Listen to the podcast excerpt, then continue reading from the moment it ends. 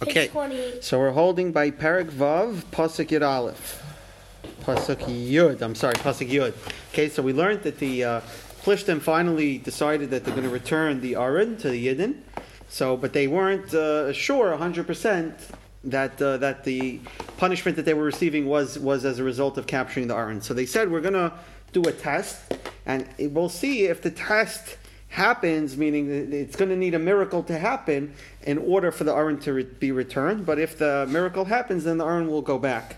So they were advised to build a wagon and in the wagon put the Aron as well as put in it golden images of the plagues, of the hemorrhoids and of the mice. So, and then leading it will be nursing cows, will send the babies in a different direction, and if the mothers go against their nature and A, pull a wagon, which they never do, and B, run away from their children, which is again against their nature, then clearly it will be a sign that this is from Hashem. So the pasuk just tells us, "Vayasu anashim kain." The Plishtim did so.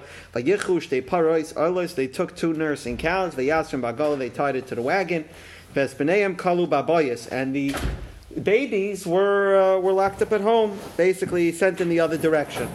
Vayasimu es aron Hashem el. They placed the aron in the wagon, the aron of Hashem in the wagon. V'yeso argaz. The box v'yes achbarei hazav v'yesamit chareim the box which held the golden images of the mice and the golden images of the hemorrhoids. Again, this is their gift of their asham, their, their guilt offering. So the cows set out on the road. Two pshatim in this strange word, vayisharna. Uh, one pshat is just pashut pshat from a lashon of yashar, straight. In other words, they made a beeline, a direct straight line towards Beis Shemesh. That's one pshat. But the Gemara in Avodah Zarah says a little bit of a of a drush that Vayisharna is from a lashon of Shira, that the cows actually said Shira on the way to Beis Shemesh. They said they said Shira about Eretz Yisrael. They said Shira about Hakadosh Baruch Hu and about the Aron. So Vayisharna Paris Baderech they set out on the road Al Derech Beis Shemesh towards on the road towards Beis Shemesh.